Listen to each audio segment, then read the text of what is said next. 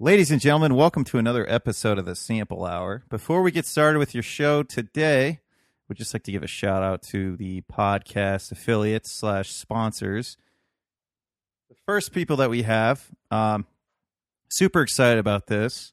Nature's Image Farms. I've been looking for a good meat farmer around, and then I had Greg on.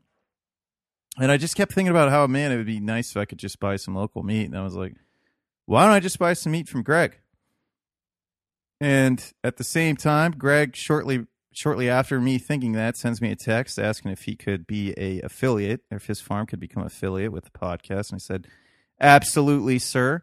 So right now, if you want to get some if you're in the Ohio area, you want to get some craft chicken, craft Thanksgiving turkey, or get on a list for hog. So he doesn't have any hog for sale now, but I'm sure he would take a list for the future.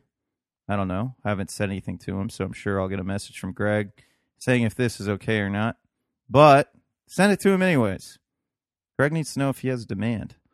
And uh, right now, you can also get some forest raised chicken. I just bought eight of them. Um, there's a funny photo that's on Facebook, and uh, I'll probably put it on the website as well of me holding the taking the eight chicken challenge, and I could hold all eight frozen chickens in my arms. It's pretty fun and exciting.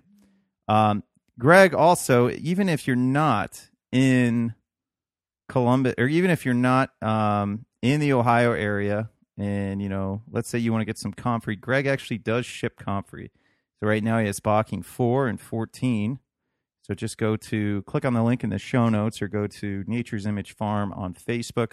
Soon there will be a website, and you can just go to the website and place orders from there.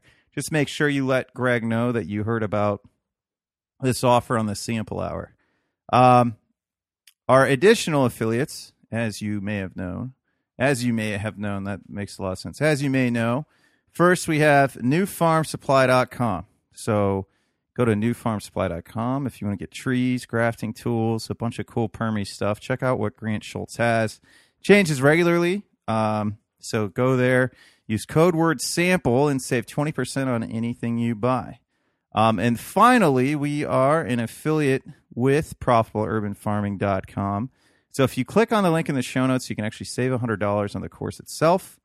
Um, or there's also one for the payment plan, which is the way that I went. So, everybody, I hope you enjoy this show and uh, keep tuning in and share this podcast with all your friends. Thanks a lot, guys.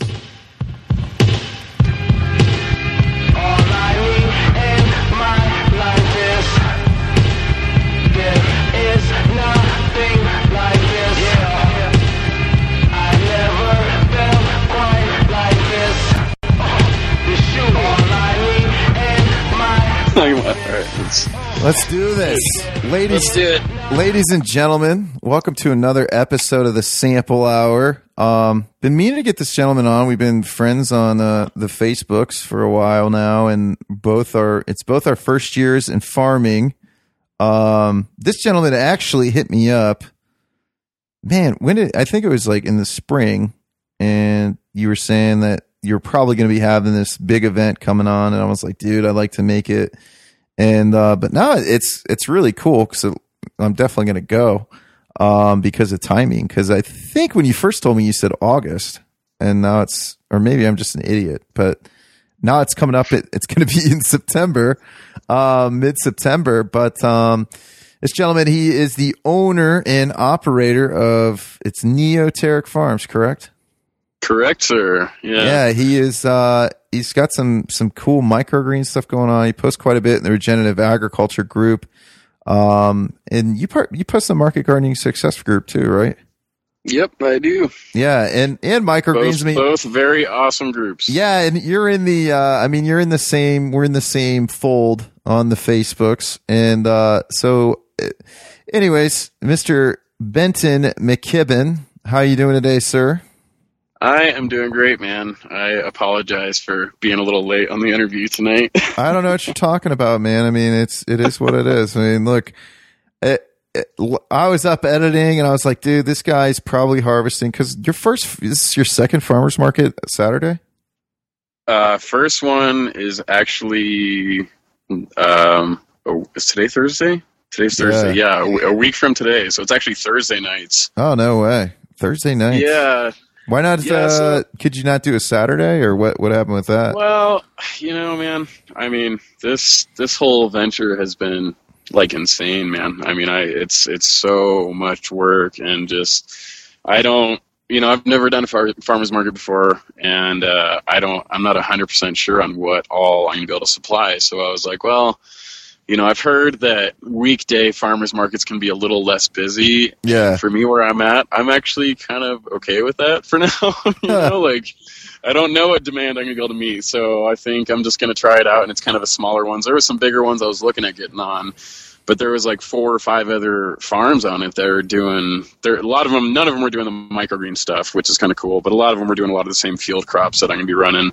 And I, you know, I know a lot of them just because I've paid attention the last couple of years, and they're kind of more established. So I was like, well, I don't want to.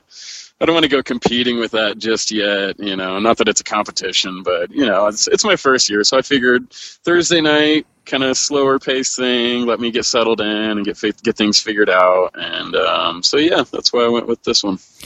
yeah. Similar for me, man. Like we went, we were in a small one last year. I was mainly helping my like my partner in crime, Joel, and uh, uh, Joel Cameron Harris on Facebook. Guys, go friend him. Um, anyways, he uh, we did one. It was like because we're urban farmers, and it was like in in his neighborhood and here in Columbus, and it was it was kind of time for me to do my own thing and we we talked about like just branching out and and and being having a presence in different locations and I actually the only one I could find was actually in this it's like 20 minutes outside the city or maybe yeah it's like 15 minutes outside the city but 20 minutes from where I'm at and it's a smaller one and luckily you know, I'm the only one there that's like consistently has produce. And it's like I'm the only I'm the urban farmer with probably the smallest plot of land and I just slaying uh salad mix and micros and uh root crops. But um yeah, so how did you uh so how did you get started? Like what made you say I want to be a farmer? Um, well, okay, so I mean, I kind of got started in this whole farm. I mean, just growing for myself and growing my own food was the thing that got it all started, and that kind of happened. I found the Jack Spirko, who's uh, going to be one of our awesome speakers at the event in September. Uh, I found him a couple years ago in his uh, podcast, the Survival Podcast, and uh, you know, he kind of got me going, just really looking at my food and where my food's coming from, and you know, like. I, I, you know, he's he's said many things many times, but one of the kind of general vibes is like, well, if you can grow a hundred, you know, a hundred dollars worth of tomatoes every year, why would you not do it? You know, Exactly. Exactly. You know, like like it, it doesn't make any sense to not do it. And so I got started just kind of in that, and then once I started, you know, just gardening a little bit and organic gardening, you start finding all the cool seed companies and all the crazy heirloom varieties and. So you know, I did the stupid thing that a lot of people do, and I ordered like hundreds of dollars worth of stuff that I'd never grown or didn't even know how to cook. And so you know, I had a couple kind of rough years with that, and just kind of experimenting with this organic gardening, urban farming thing. Nothing, nothing to do with like production level or anything like that. And then, um, you know, a couple like I don't know, you two years ago maybe ish. Um, he had Luke Callahan on for an episode, and they talked all about microgreens, and it was about starting your own business. And you know, he had a deal where you could get the book for his ebook for 30 or 40 bucks or something like that and so i just i'm like oh this, this sounds really cool and you know you don't have to have this huge infrastructure and it's a good way to get started and it sounds like you can actually make decent amount of money you know per tray doing it just sounds like a pretty cool business to get into so i got pretty psyched about the idea of that and i got his book and man that that got me started uh, as far as like doing produce for market and you know i found a couple restaurants to work with and uh, they love the product you know you can do some really cool really interesting colors and stuff with microgreens and so i got going on that and started What, bringing uh, in what varieties do you grow, man? Because that book only really tells you pea shoots, radishes, and uh, sun shoots. So what uh, what different uh, kinds? Because I I got mustard, and the mustard I got doesn't yield worth a shit. So I think I'm going to try a different I- mustard. man i've messed around with so many varieties just because once you really start looking at that that kind of niche area of seeds at different websites you find some really cool stuff. And for me, you know, like one of the things that Luke does mention is you really don't you want to approach kind of higher end restaurants, people that are asking, you know, 15 plus dollars for a dinner plate. And they're all about the color, man. They're all about Yeah. the crazy And flavor. You know, the pur- the purples and the reds and the yellows and you know, like all that stuff. So I've really tried to dial in on uh like color specific ones. So I you know, I tried pea shoots and I tried sunflower and I tried all this other stuff and it went okay, but um right now I'm doing I seed about 22 trays a week, and that's basically doubling up on each variety. So I'm doing about 11 varieties, and I do uh, red amaranth, I do purple sango radish, I do uh, bull's blood beets, I do ruby red chard, I do bright lights chard, um, I do dill.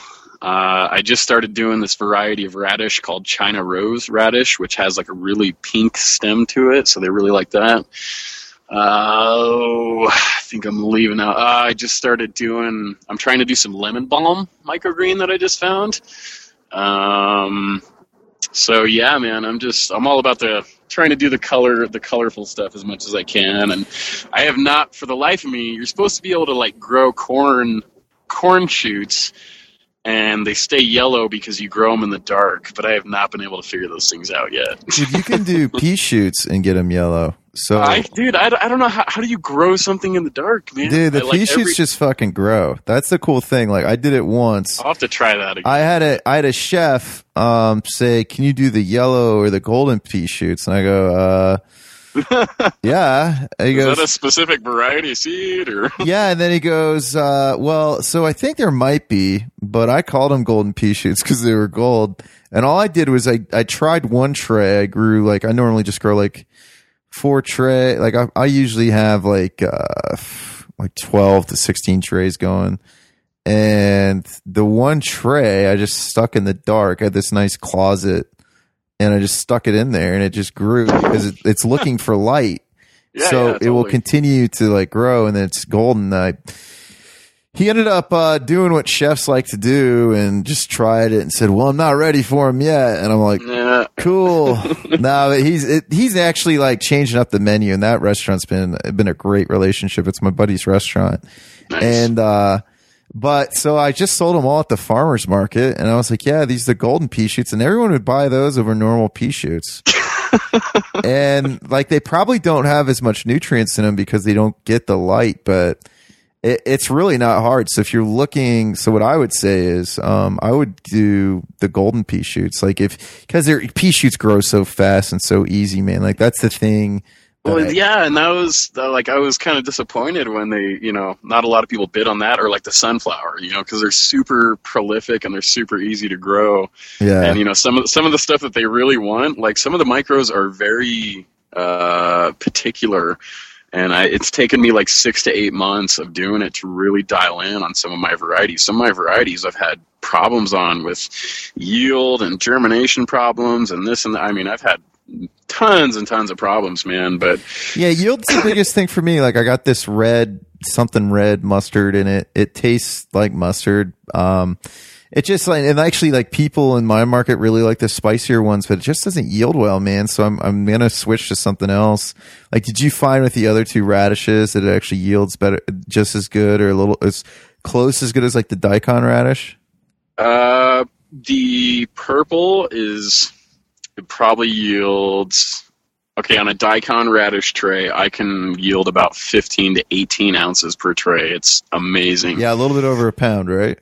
Yeah, and then um, on the purple, I get about six to eight ounces per tray. Even though I do, I've done the exact same amount of seed. I've done more seed. I've done less. You know, like I experiment with my seed ratios all the time.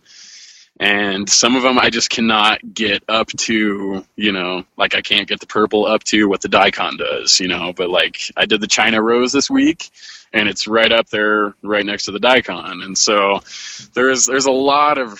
So if I was going to expand out, you think the China Rose for you know yield per seed or yield per tray easy, is right up easy there. yield, man. Easy yield, easy grower. Um, and then you know, I mean, for anybody out there that you know is interested in these microgreens, man, it's um, the majority. I'd say seventy percent of my crops are a six to seven day turnaround. That's pretty solid. Like I even tried with the mustard. Like maybe I'm just not leaving them under the light, so I left one tray and I watered them, and some of it would grow faster than others. So I'm like, man, this is this mustard variety is just pissing me off, dude. You got to mess with your varieties, man. I've, I've Yeah. gone through a lot. Like I did three different mustards before I I settled on one. what that, mustard know, do you? What mustard do you do? Do you do the red Mizuna? That looks like it's uh, this guy. No, I think I tried that one. Um, man, I haven't run it for a couple months now, just because nobody's really into it right now. But I still have a bunch of seed. Um, I think it's like the red mammoth or something like that. And so, yeah, that's that's what. Been Let me doing. know what it is, and so I can put it in the show Yeah, notes yeah, because I'm gonna yeah, probably I'll- buy. I'll buy that seed just to try because I just like throwing money into my farm. It just you know just spend more money. Dude, that Oh, solves that's- every that's- problem, that's right? another that's another warning that I'll throw out there for people trying micros is if you're going to do it, like start with like four, maybe five varieties and get those really, really dialed in, and just stick to those seeds and run a couple cycles with those seeds and those varieties because, man, I've dumped literally thousands of dollars worth, you know, into microgreen seed. yeah, And if I were to be smart about it, I probably could have spent half of what I did on just trying to do way too many varieties all at once and just so just you know start with three or four get them really dialed in get your yields up make sure you're not having any you know mold issues that's one thing that can happen with micros you know I so- had uh man, I just had to ditch four trays of sunflowers last week. Yeah yeah I had some. Uh, a lot of that was because of the way I seeded it, and then I knew the humidity was getting too much in the basement, and I didn't have yeah, like, yeah, it's it's it's it's definitely an issue, man. Um, Yeah. Are you doing Are you doing paper towels on everything? No, I haven't done paper towels on anything.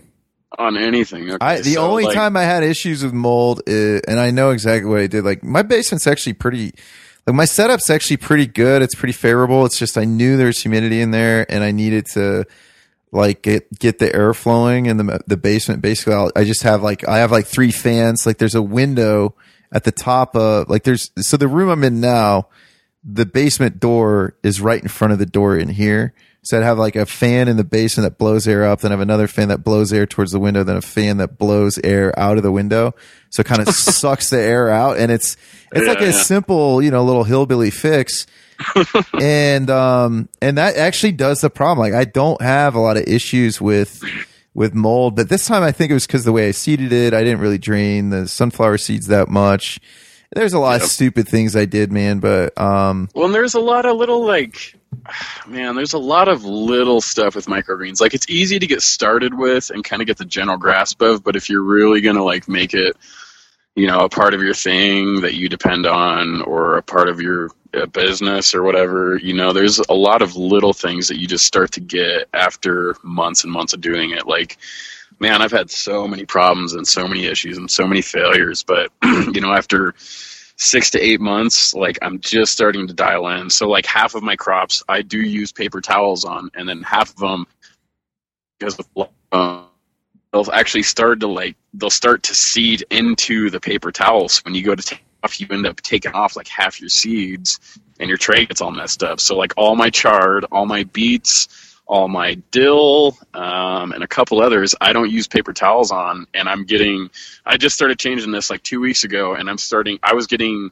horrible germination as well. I was getting really bad germination for some reason, and now I'm getting like 80 to 90 percent germination on all my stuff, and it's just a little. You know, I changed one thing. I'm I'm not using paper towels on those crops. And I'm probably going to up my, you know, my yields on those by 50 to 60 percent. You know, so it's a lot of little stuff, and you know you spend so much time working with it and eventually it's just this like intrinsic kind of feeling that you get where you're like you know i think this variety needs this or i think this one needs a little more oxygen. I think i'm going to put this one on top of the stack instead of the bottom of the stack you know like yeah. little little stuff like that man. So it's you know i encourage everybody to try it out and get into because it's what it's what really got me started with having uh, one of the biggest things is the turnaround time you know like i've had i've had crops where i'm like man, if I could get one more day out of these, they'll be right where I need them because they're a little bit short right now. So I'll call up the chef and be like, hey, man, can I get you one day later? You know, instead of Friday, can I get you like Saturday morning? And he's like, yeah, no problem. And like,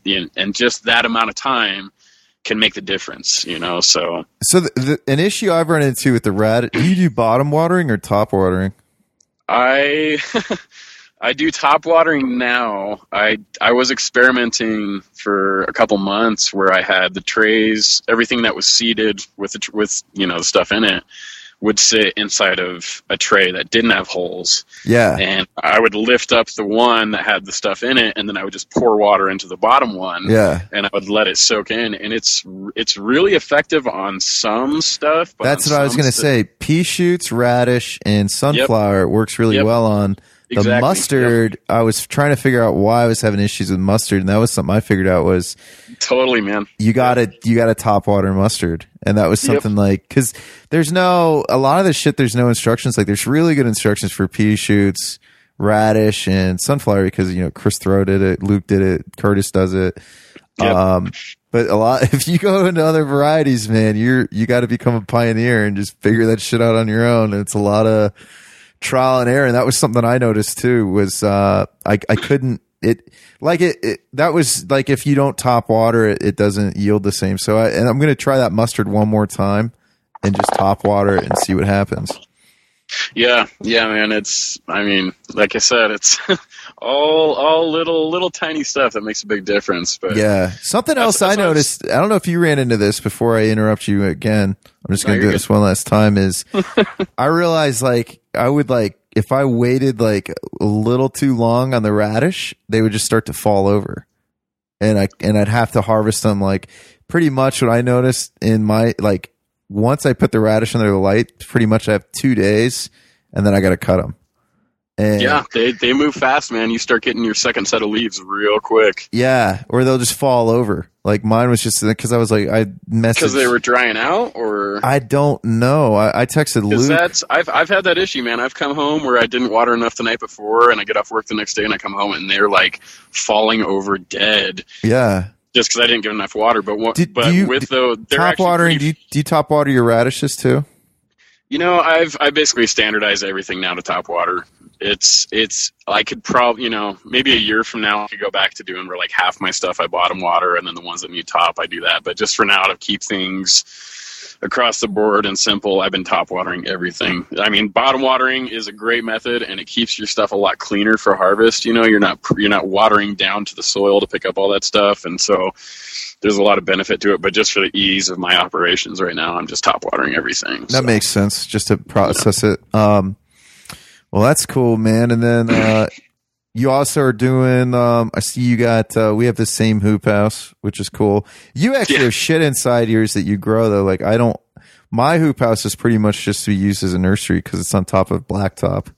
But um, uh, you're doing. Are you doing tomatoes in your hoop house then, like Curtis? Yeah, yeah, I'm doing his uh his super chop the hell out of them, train them up the string kind of method, and man, it's the first time I've ever done that method, and the you know the first couple couple times that you're cutting stuff off of there, you're you know. Um, you know, for people who don't know what it is, you know, you do a indeterminate variety, which is more of the vining type of tomato versus like the bush type. And every time it tries to start a new lead off the side, you cut that off. So your main lead just keeps going up and up and you train it up the string as you go. And the first couple times you cut it, it's like, you feel bad almost. You're like, man, I'm taking off a lot of this plant. And I, man, I have to go in there and clip mine like two to three times a week because you get these new little shoots coming up. But you know, you you kind of learn to recognize them. You see the pattern after a while, and you start seeing the flowers coming out. And um, you know, so it's like mine are mine are almost as tall as me now. You know, about six foot tall um, on a lot, and I'm starting to get a lot of flowers coming out. And I'm starting to get little little green tomatoes popping out now. I got my beehive just around the corner, so they're flying in there pollinating all the time. And um, so yeah, right now I I only have tomatoes in there. I wasn't sure what I wanted to plant in there just because of my timing and everything. So I actually just added a bunch of amendment to those today, and I got the tilther out, and I got those all prepped, and so they're pretty much ready for seed now. And I have a zone. I got my irrigation all set up and my clock and everything, and it's pretty easy to add zones now. And I actually plumbed in a zone for my greenhouse, and so I just got to go and get the, uh, you know, basically build like the manifold parts and get the drip tape all out and get that kind of assembled. But once I have that ready to go, I will be fully irrigated in the greenhouse. Right now, I just got like a soaker hose going on the tomatoes, and that's it's working for now. That's cool. Yeah, I just got uh, overhead irrigation set up for my garden, like just because it's.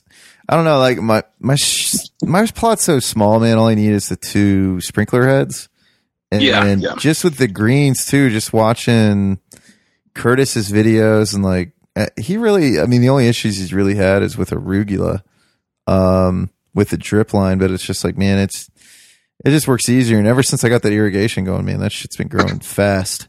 And it's like, I just do it. I don't know if I'm watering too much, but I'd rather err on the side of watering too much. Um, Scott and I were just, Yeah. were just talking about it, man. But when I had Curtis on the second time and I was asking him like, well, what do you do in the South where people say that stuff can't grow? He goes, man, that stuff can grow anywhere. It's just usually they don't water it enough.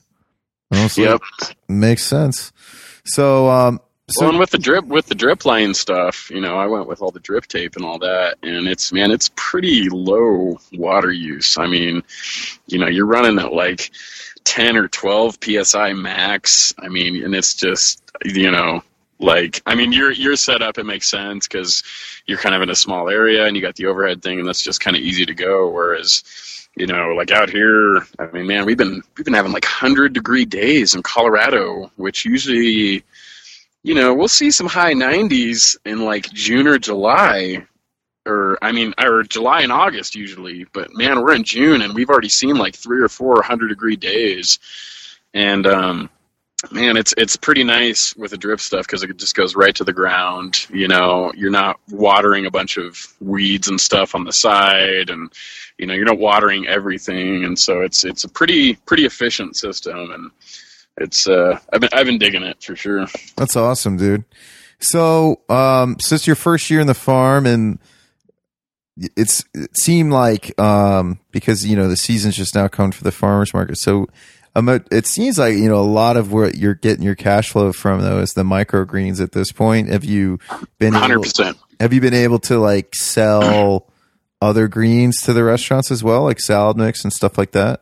Well, I just started cutting my first heads of Salanova like a week or two ago, and so I just took a sample in last week to the re- like my biggest my biggest customer, just because I don't have I don't have too much ready yet. But they really liked it when I talked to him last week. But I hit up the chef earlier this week, and I haven't really heard back. And you know he's a busy guy, but you know I got delivery tomorrow, so I'll be going to talk to him, and I'll see what they think and you know, I've, I've I've told them about the other stuff I'm going to have coming on. You know, I'm going to have like purple carrots and Easter egg radish and stuff like that, and so they're really psyched about it. So I haven't I haven't crossed that threshold yet, but I don't I don't see it being. Uh, it's kind of a non-issue. I mean, like as soon as I, I'm pretty sure as soon as the stuff's ready, they'll they'll probably take plenty off my hands. So yeah, That's awesome, dude. That's Yeah. really cool.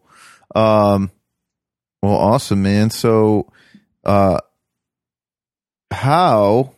I think it's time to start transitioning.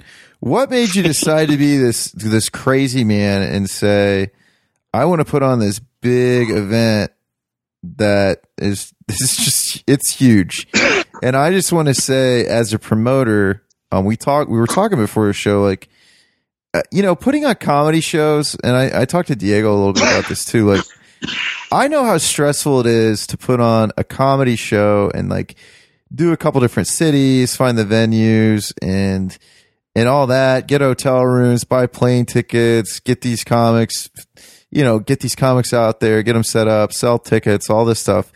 It's stressful, and that's just you know like maybe four shows, and it's just maybe at most I only have to pay two comics. But this is this is huge. You'd have to be an insane person to want to do this. what made you guys like? How did you? So when did this come about? Because you're doing this with a buddy, and uh, and if you guys don't know what we're talking about, we're talking about the Regenerative Agriculture Conference. It's the first ever. It's it's the 2016 Regenerative Agriculture Conference. And if you guys go to FundRazr spelled like the shitty cell phone that Motorola used to make. F U N D R A Z R dot com forward slash regenerative agriculture. You guys can go and actually contribute, help put on this event and get your tickets through it. I'm going to be doing that here soon. Um, so when did, when were you guys, um, come, what, what made you guys say, let's, let's do this? Or how did, how did this conversation come about? What, what made you guys want to start doing this? Well, uh, I think it kind of originated for me, like on my own a little bit, just because.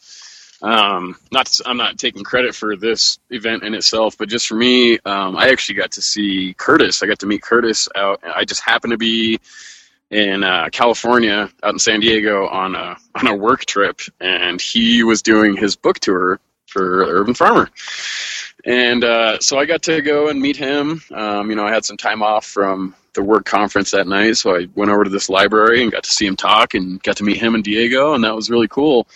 And I was just jazzed on his book, man. Like I had been, I was like 80% of the way through finishing his book and then i was down at that event and i was like trying to read the you know the last 20% as fast as i could because i'm like oh man i get to meet him this week i want to have this thing finished and so i got to go out and meet him and you know got my book signed got to hang out with him and talk with him for a few minutes and that was just like it was really inspiring to you know see him live and you know just like give a live performance and talk about the stuff he's doing and you know i was i was really inspired by it to start with so uh, I hit him up and I'm like, hey man, what would it take to get you to come out to Colorado? Um, you know, I'd love to have you come speak. And he's like, well, you know, it's it would make it would make a lot more. You know, I'm like, I want to have a little get together, like maybe at my place, and have maybe 20 or 30 people come out. And he's like, well. You know, it makes a little more sense if you can get a larger group because, you know, I'm coming all the way from Canada. Yeah. And so I was like, all right, that's cool. You know, I totally, totally get that, totally understand. And you know, if I get there's there's a lot of cost involved there, as you said. Uh, it takes a lot to organize something like that, even for one person. Um, you know, I actually come from like a music background. I was doing a bunch of really, really heavy metal stuff a couple years ago, and uh, you know, we took our shows like really seriously, and we we made sure that they were on point. We had lighting people that we would hire, and you know, we'd we'd go out and set up promotional things, and we try to get in touch with the radio stations, and we were very systematic about our promotion and stuff. And so i carried a lot of that over you know into starting my farm. And you know i just i i, I understand what it takes to run an event.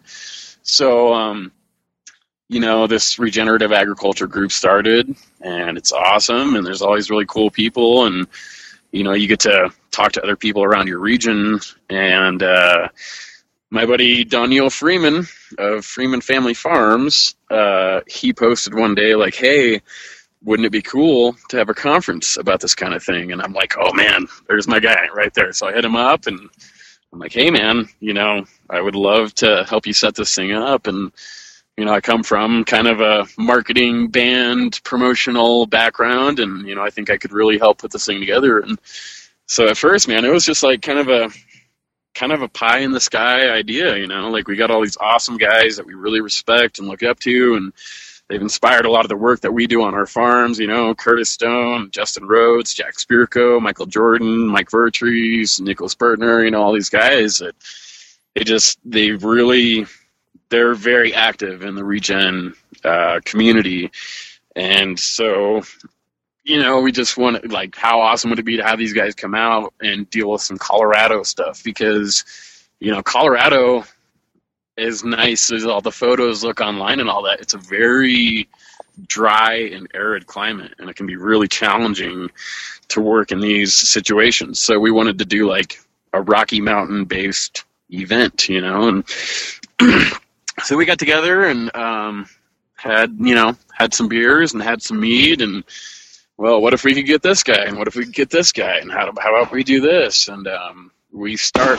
Oh man, I got fireworks going off my back. I've been having that. Sorry about that. I live in the hood and I've been hearing that stuff all week, and I'm like, are those gunshots? nah, just fireworks. Yeah, yeah, I got them going off about a block away. So, Um, so yeah, uh, we I think our first guy we hit up was uh, Justin Rhodes, and we're just like, hey man, you know, we both follow your stuff, and we want to do this event, and he's like, I want to see this happen. I want to support you guys in this venture, and he helped us get it going, and so we started from there, and you know, I hit up Curtis, and I'm like, hey man, uh, I think I finally got an event that might be worth you know worth your time, and you know worth the the t- trouble of traveling out to Colorado, and so we just went from there and one by one and kind of got you know we had a couple speakers we hit up here and there and some couldn't make the event and some had conflicts and you know we ended up with a, a really solid lineup. So uh, since then you know it's just been before we could even do the release or get anything out we had to get food figured out and we're selling 100 tickets so we got to figure you know we had to figure out how to feed 100 people and we're we're getting people to we're ho- we're trying to get people to camp on site as much as possible. You know, there's hotels around if you want to do that, but we want to make it a real like kind of just out on the ranch, hanging around the campfire, kind of you know, Fellowship, man. yeah. We got a we got a bluegrass band that's going to be playing one of the nights. If you excuse me, if you watch the fundraiser video, the band that's playing in the background. Uh, they're a band called Chain Station, and they're one of the best bluegrass bands in Colorado. We got them coming out for one of the nights, and um, so yeah, man, it's uh, it's gonna be a really cool thing. You know, definitely tons of work. I think I think way more work than we uh, anticipated getting into it.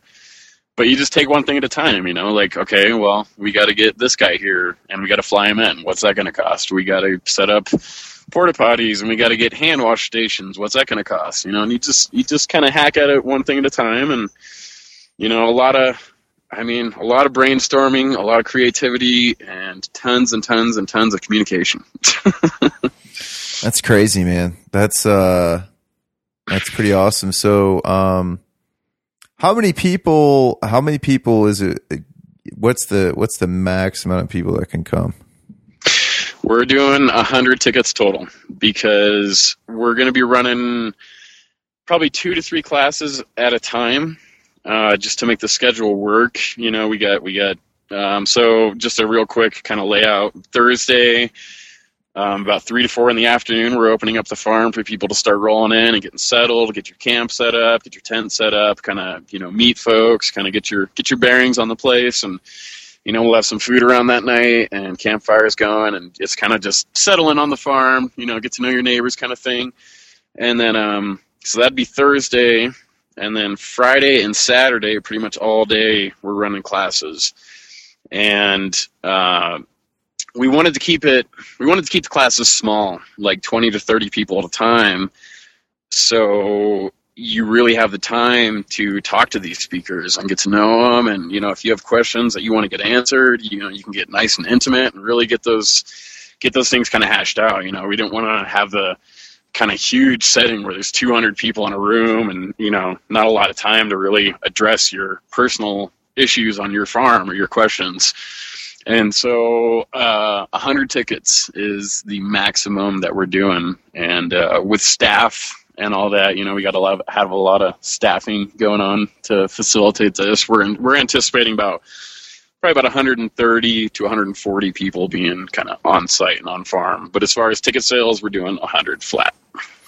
So, um that's pretty cool, man. Are you guys going to be recording like audio doing audio recording too of any of this the classes so if you're going to be there um and you want to see certain people talk but it's a conflict um I know that's a lot to ask. It's just uh No, no, I totally get where you're coming from, and that's that's kind of one of the things that we're doing is uh, some of the classes are actually going to be kind of repeats. Um, so, like you know, it'll be at a certain time on Friday, and it'll be at a certain time on Saturday as well. So, if you don't get it Friday because you're at another class that you want to check out, you can still, you know, check out that same class the next day.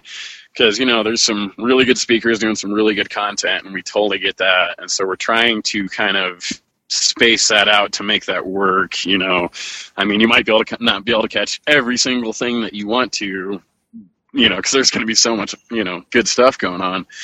But um so we're working that out and then we are looking at the possibility of kind of recording some of the event getting some video and audio stuff um, we're not sure how we want to release that right now. or you know what we want to do with that because we want to we do want to keep it to like kind of the event you know like there's there's some people that are going to be putting down a good you know a good financial commitment and a good chunk of their weekend to come out and do this thing and be a part of this and really support it and we want to keep some of that exclusive to those people you know to those hardcore supporters the people that really want to be a part of this so you know i don't think we're going to release like everything online, you know, but um, I can say that we're definitely going to do as much as we can to everybody that's attending the class.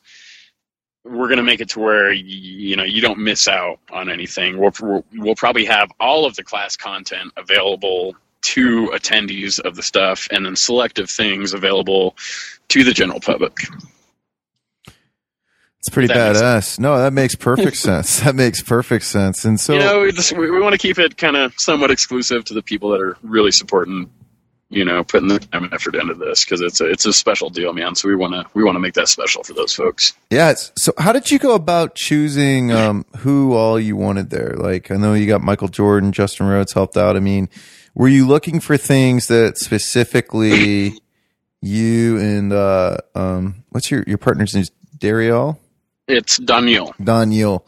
Were, Yeah. were you guys um like looking at things that specifically you guys already had interested? Like I know you said you do bees, um, and you know the you know the bee the bee whisperer, Michael Jordan, you know Curtis Stone's coming. You you're you do Curtis Stone style farming, like Justin Rhodes says chickens. Like what what um how were you guys going about like trying to trying to figure out who you know what I'm saying? Like Yeah, yeah, yeah. Um, I mean, it's it's a big part of it. I'd say the biggest part of it was uh, trying to get people that directly have inspired and influenced what we're doing on our farms. You know, like yeah, Um, I wish I could have got Luke Callahan out here because you know he's he's uh, he's the reason that I have something going right now. You know, and all the all my Curtis Stone stuff that's that's like just now coming online. You know, so um, but yeah, we you know we tried to go with guys that were you know you know guys and people that are just like really influencing what we're directly doing and who we've learned a lot of our methods from. And beyond that, it was like people that we see really active in the regenerative agriculture community and really pushing and inspiring people and helping people all the time. And so I know, you know, like me and Danielle, we both, you know, I'm huge on the Curtis Stone stuff. That's like, you know, uh, like 50% of what I'm doing. The other 50% is my Luke Callahan microgreen stuff. Um, we both imply a lot of uh, Justin Rhodes methods with our chicken stuff. We both got chickens going on. Uh, I think Jack Spirko, you know, he's just been a huge inspiration for both of us in many aspects with farming, gardening, and beyond. So that was kind of a big common link there. And then, you know, he's one of the he's one of the really, you know, one of the big founders and pushers of the Regen group to start with. You know, absolutely. um, and uh, uh, Mike Vertrees, you know, we were we were just really looking for somebody to do some. We we're we're trying to do as much like hands-on classes with this as we can. We don't want you just sitting there listening to somebody talk and.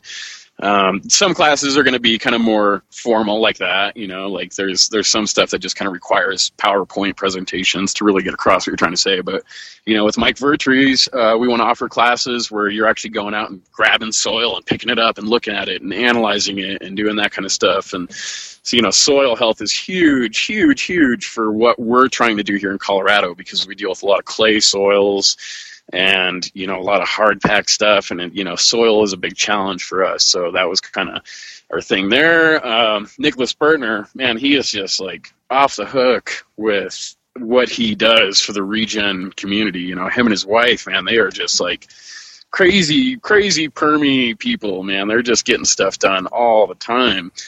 And um, so yeah i mean uh, who am I? oh brad davies you know he's he's just like dude he's the Michael Michael Jordan and myself have taken to calling Brad Davies the Quail King. you know, he's he's killing it. So yeah, just we really wanted to get guys that and people that have like really inspired us personally and gotten us going, and people that we see super active in the regen community. Yeah, that's pretty awesome, man. I mean, I- the reason why I was asking is, you know, whenever I get a comedy show going, it's like a guy that I think is really funny that I want to see. And it's just like, you know, so that, that, that for me is the same thing. You know, if I was putting on this conference, like, you know, I've, I've been talking to Curtis about getting him out here and doing a course, but it's just like timing, figuring out what's working best. We were shooting for March and we were going to, we had some plans him and I had talked about, and then it was just like, kind of fell through and he was kind of busy anyway. So I was like, Hey man, it's just not going to work this year. He goes, cool dude, pretty conferenced out at this point. It was in the spring. And, um, and you know, man, that's, that's the way I, I mean, if I put it on an event, that's the way I, I would do it is, you know, these are, because it's like, it's easier to have a passion for, for people whose content you're familiar with. And, you know, and it's, it's, um, and I'm not saying that, and not even to say that you're not open to other people's content either. I mean, I don't think that's it, but it's also like, you know, I gotta, I gotta get this plane ticket for this person. I gotta figure this out. I gotta figure that out. And it, when you're, when you're lining up porta pots and lining up food and lining up everything else like that, I mean, it's, you only have so much time, right? I mean, in, in a sense. Yeah, yeah, and you know, I mean, this is just, I mean, this is the first event, man. You know, Yeah. like if if we're like, you know, that's kind of why we're, um, so on the on the fundraiser, it's uh, five twenty five for your ticket, and we got hundred tickets up, and um, we believe we're going to make that worth every single penny and more. Like the content that we're going to, you know, get you through this thing, we think is worth every penny. It's, you know, it is a financial commitment, but um, we're I mean, it's, it's the same as permaculture voices though. I think I paid Yeah, yeah, yeah. 575 and quite honestly, Diego probably should have charged me more money for all the stuff I got out of it. Exactly, man. Yeah, I mean, we think it's going to be worth every penny. But so beyond that, there is lower level packages where you can get like hoodies and T-shirts and stickers, and uh, we get some really cool wood coasters that you can get. And those packages, we built those in there because if we can, you know, if we can sell the hundred tickets, that basically funds the event. You know, it's up there for sixty thousand dollars.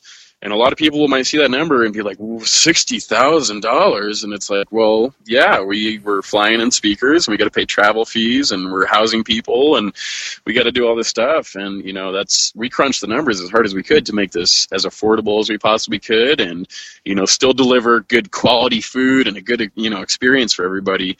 But so that's kind of what that ticket price is. But on the lower level packages, the reason we built those in there is, you know, if you can't make the event, yeah, you can get some really cool lower level pack. Okay, so you can you know get lower level packages where you can get like um, like Brad Davies is offering in one of the packages. Uh, you can do remote sessions with Brad Davies online where he'll, he'll teach you SketchUp to do permaculture designs. And so you know we're trying to. The reason we have those in there is if you want to get still support, you get some cool stuff out of it, and we make a little bit of extra on top because we're trying to build this into you know basically a business to where we can we can run these different events all throughout the year. Sometimes there might be, sometimes it might be 20 people. You know, it, it might be a, a mead making class with Michael Jordan, or you know, it might be a beekeeping class, or it might be you know uh, just whatever. You know, we want to have all. You know, we might do some at my property on urban farming and showing you some of Curtis Stone's methods and things like that, you know. So we're we're really trying to we don't want to just do this one event. We want to have several events in the future with all kinds of speakers from all kinds of different places, you know, like um uh, we were gonna, you know, we asked Nicholas Bertner if his wife wanted to do a, a class on this one, and you know, she's not to do one here, but you know, hopefully in the future we can get them out here again and have everybody doing classes, and we just we're we're trying to get as many speakers out to this region as we can, and we want to see other people do this, you know, in other places too, get some other events going in other parts of the country, because it's all very specific as to where you live, man. Everything changes and it's all different. Your climate's different. And so yeah, man, I mean we're just we're really psyched about it. We're psyched about this event and we want to build this into future events, you know, with more people and you know. So yeah, that's kind of what we're going for. That's pretty awesome, man. And uh, thanks for killing yourself to try to put this on, man. Like, uh, it takes some balls, man. It takes some balls to do it, man. I mean, that's that's the bottom line. And I uh, I applaud you guys doing it. That's why I wanted to get you on and support it, man. I mean, uh, you know, it's I'm going to do everything I can personally to to try to make this thing happen and and I'm gonna be there. So if you want to hang out with me, I'm I'm kind of cool to hang out with, but not really. Uh, S- Yeah, Scott, man, I mean, Scott's gonna come. Me and Scott are gonna come. I mean, we're we're there. I mean, it, and it's and it's gonna be fun, man. I mean, I think not just that you get to learn, man, but the networking, man. Like all the friends you meet. Like I've met so many cool people at Permaculture Voices that to me to go here is is a no brainer, man. Because I can't I can't tell you how much going to that event helped me. I mean, not just you know podcast content I got, but just networking and having friends, dude. Like meeting other people that are doing the same shit that you're trying to do and it's empowering, man. It's in, like a lot of times when you do small scale farming like this, man, there's a lot of people that just feel alone doing it. Like, um, that are just holding it down in their little corner of, of the country or their, their little neighborhood, just doing this and, and you know they don't they can't really talk to other people about it. And then you know this is a way you build relationships and friendships for the future. And then shit man you you got a cool place to stay. I mean if you want to go travel to colorado i'd be like hey benton can i go camping in your yard and come hang out in colorado? You know what i'm saying? Like it's it's it's just kind of that thing man. I mean i think it's um it's just worth it for so many different reasons. Man, that's that's like the core of why we're doing what we're doing here. Um, you know, like there is, I mean, that's yeah, dude. Like that's, you know, there's wh- what we're really shooting for is to try. What we're really hoping for is that the majority of ticket buyers are going to be either within the state or maybe a state or two away and we that's what we want to do this for you know with the class content is going to be killer it's going to be great and you know all that educational aspect is going to be great but like beyond that you're camping on site you're hanging out at the campfire you're having meat you're talking people that, are, that live within your region like you said that are doing the same stuff trying to build the same things and yeah man it can feel you can feel really alone in this stuff sometimes like it is just daunting sometimes how much you're taking on and so if you can build these relationships with people and get the networking in, and I mean, it's just that's where it's at, man. And that's you know that's that's what we're really trying to do with this is just like build this community, man, because this whole thing started off community. It started off all these awesome people coming together in the regenerative agriculture Facebook group. You know, we're up to like fifteen thousand people now, and just like people doing stuff, man, getting stuff done. Like, like here's what I built today. Here's my greenhouse. Oh, I seeded this. I got this heirloom going today. Oh, I ordered these awesome plants from Grant Schultz. You know, like people are just killing it, man. And they're like, we're we're changing the way that backyards work, man. you know, like one little tiny half acre or quarter acre or whatever at a time, man. We're we're making stuff happen, and that's that's the core of this, man. Like that's why that's really why we're doing what we're doing is to just like empower this community and bring more people together to try and get that going. Well, that's awesome. Uh, so Benton, if people want to follow you in your progress on your farm, what's a good way for people to to follow you and and keep keep in touch with for with what you have going on in your personal farm? Uh, definitely Facebooking it up quite a bit. So Neoteric Farms, N E O T E R I C Farms. Uh, do that quite a bit. Instagram's pretty cool. I like hopping on there quite a bit. That's at Neoteric Farms. I do Twitter every once in a while. I'm not very good at Twitter, but Just- same just address. Same address your, there. Uh, Instagram. I always just that's all I really use Twitter for anymore is via Instagram. There you go. Yeah. so yeah, that's that's all really easy. Pretty pretty simple to find. Pretty easy. Um, so yeah, Facebook, um, Instagram, do Twitter. Um, I do have a website. If there's any Colorado restaurants that are interested, want to check out our stuff at neotericfarms.com.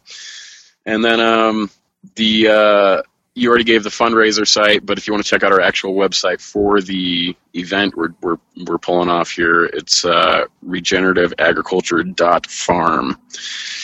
So yeah, those are all pretty pretty quick ways to see what's going on and uh, see what we're working on.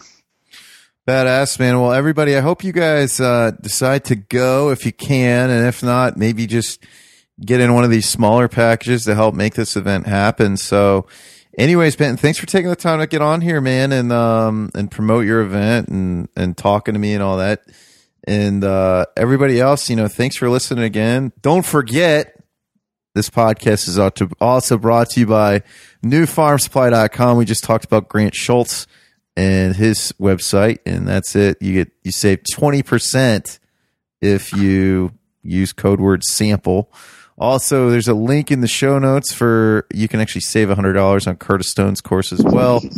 So do that stuff as well and check and support this thing. I'm just going to tell people like, hey, just do this, this, and that. Really focus on this regenerative agriculture conference though. So let's do that. Anyways, Benton, thanks for coming on, man, and, and dealing with my nonsense. And Hey uh, man, I I really appreciate you having me on. I really appreciate you and Scott and everybody's support on this thing. Uh, you know, we know it's a commitment for time and a little bit of money for people, but we really think it's going to be a big thing. And uh, for those hundred tickets, man, that's it. We we're real we're real excited about the hundred select people that are going to come and share that experience with us, and you know, help us kick this thing off because we're planning on doing some really cool stuff in the future. So really appreciate your support, man. Yeah, not a problem, man. I'm happy to. Well, guys, thanks again for tuning in, and uh, we'll get back with you soon.